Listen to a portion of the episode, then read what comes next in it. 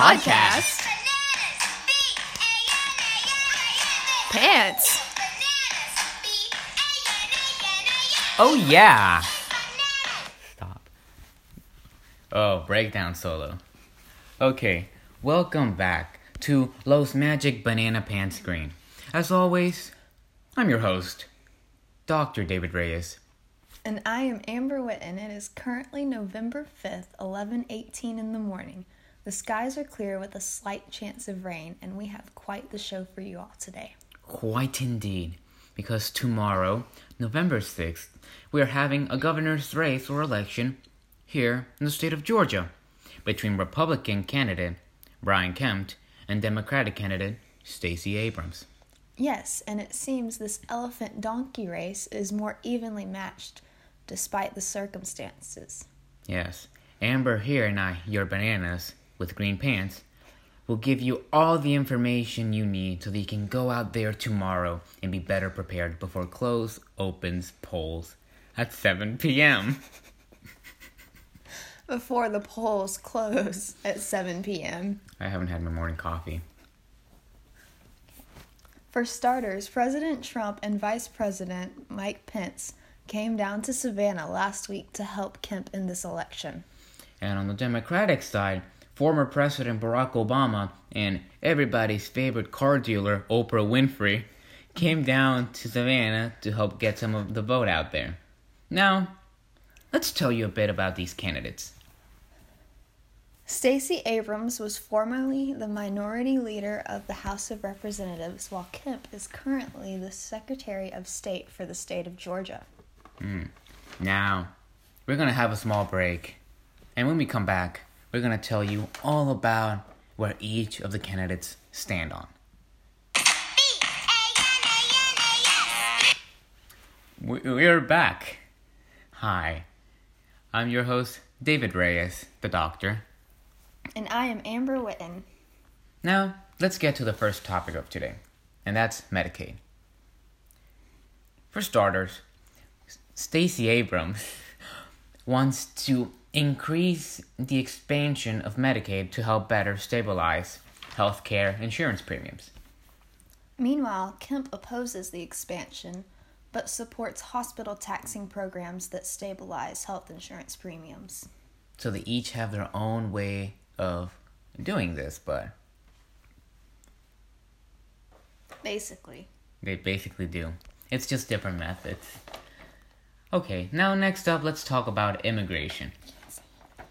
Kemp proposes that the government create a database that can track down unauthorized illegal immigrants to deport them and to prevent any form of future attack that can happen.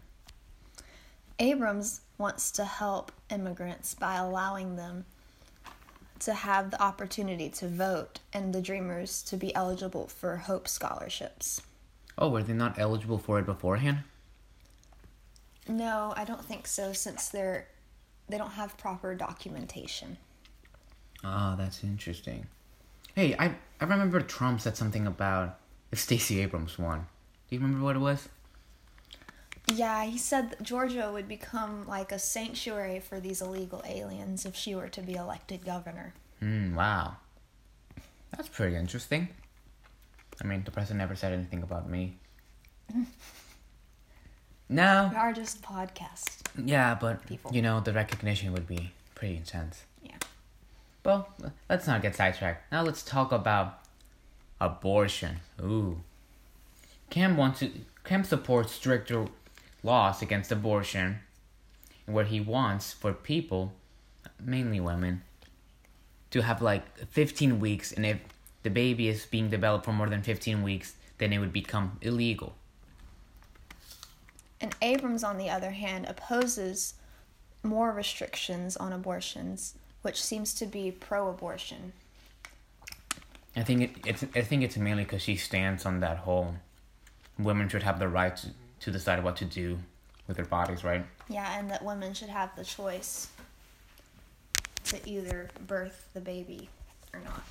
Because sometimes, like, they could be raped or something and not have had consent.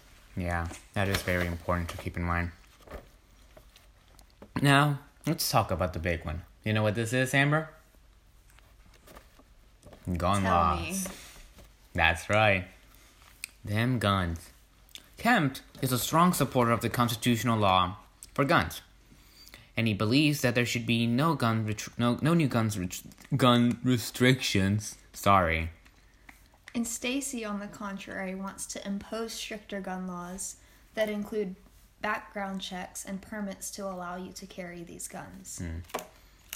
I think Kemp said something about not wanting any gun f- free gun zones, right?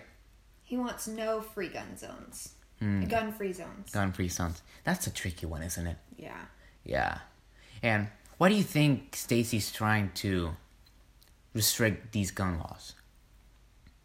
I think she's trying to keep more accidents from happening and keeping less crime, like keeping crime rates lower by not allowing just anyone to be able to carry a gun around.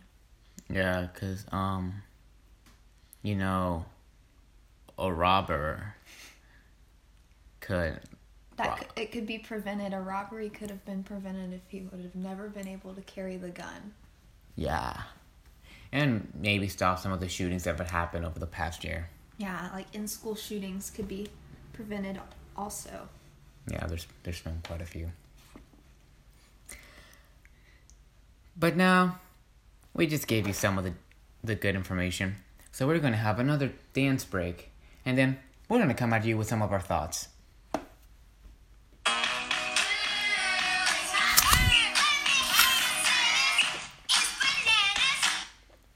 Welcome back. Now, let's just sit down and chat. Hey, did you see that commercial with and the kid? Yeah, he was holding a gun and pointing it at this kid. Oh, wow. That's pretty. I was talking about the other one where he was like blowing up the backyard. Oh. I never heard about that one. Dang, so he was. What's the word? Brandishing? Brandishing. Brandishing, yeah. I just learned that word two weeks ago. But, Was brandishing a gun in the guy's face. menacingly pointing. menacingly. menacingly. Uh, uh, but I mean, I understand where the people are coming from, but I also think the the main point of this commercial was trying to appeal to the voter, especially since they want less gun regulations, especially here in Georgia, since it's usually been a red state for quite a number of years. Agreed. Yes, but these midterm elections are really important, and what it comes down to is the vote, right? Yes. Because These are midterm elections, right? Mhm. Mm-hmm. Yes. So it's really important because now we get to see how the rest of the presidency will shape up for the next two years to see if maybe the Democrats will win the House or the Senate with 23 votes or not. But it's important to keep in mind that the vote is very important, right? Right. Because, I mean, think about it, not that many people were able to vote back then. Yeah, women weren't given the right to vote until the 19th Amendment was passed, and African Americans couldn't vote until the 14th Amendment was passed. Yeah. That was only like 100 or 200 years ago. Yeah, around there. Around there? Nah, I don't, I'm not good with years. Can't even remember when my birthday is. but it's, but as mentioned, it's very important that you go out there to vote to, you know, express what democracy is. Giving the people the power. So whether you're Republican or Democrat or Libertarian or Green Party Oh or House Party, you know? It's important because this is how you will determine how the country will be shaped. It's your voice which will be heard. Don't you want your voice to be heard, Amber? Yes. Which is why the 19th Amendment was passed, so that women's voice could be heard. Yes. And yeah, I can't relate to any of the other amendments. But it's important because now you will get to have a say. And I feel like we're just repeating the same things over and over, right? Yeah. So, I think now we're just gonna leave you off. And remember, go there to vote tomorrow. And have a good one. Next up is Delilah.